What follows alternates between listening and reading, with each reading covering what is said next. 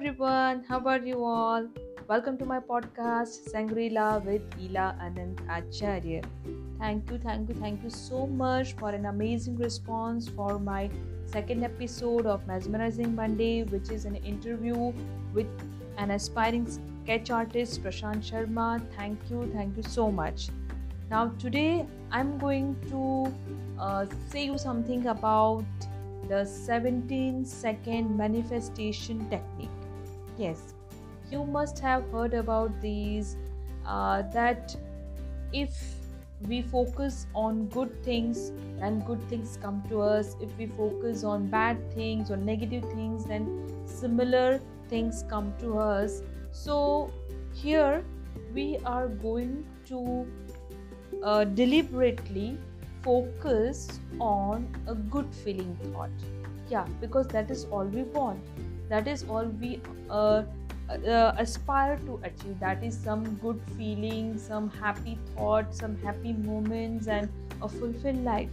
So it is said that if on a thought if you focus for minimum of 17 seconds yes 1 7 minimum of 17 seconds then the similar kind of thought start attaching to it and joins it. So 17 plus 17 becomes 34 again uh, again for a one uh, another 17 second if you're thinking that happy thought then again for another 17 second that similar kind of good happy cheerful thought will join it will become 51 second and then uh, again it will keep on it is like a chain reaction. So for minimum of 17 seconds you have to start and you have to you know you have to stick yourself to that happy feeling thought and uh, to that uh, you know to that engine of initial 17 second the trains the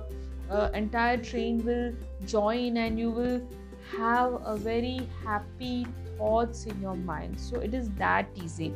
You know people normally say that how can i think about happy thoughts? I i'm always thinking about something negative something bad and something you know something like that. But it is not like that. If you focus on a good thought and a happy thought at least for 17 seconds then similar thoughts will join in. And that is what you have to do in this technique. So in this technique if you want to achieve anything then you have to imagine that you have to feel about that you have to see that in you have to visualize about that for minimum of 17 seconds. And you can you know you can definitely going to achieve that. And start with the small small little things. Like i can give example of my own experience that I have done this 17 second manifestation for three little things. There is one I wanted a nice kurti in the form of you know like a, a black and white combination, and I have just imagined myself wearing it and you know loving it, and I'm looking good in it. Then second manifestation I asked was about my phone cover. I was having a phone which was not having a nice cover, so I was dreamt about that it has a nice, beautiful cover. Then i think about some you know yummy food which i wanted to eat at the dinner.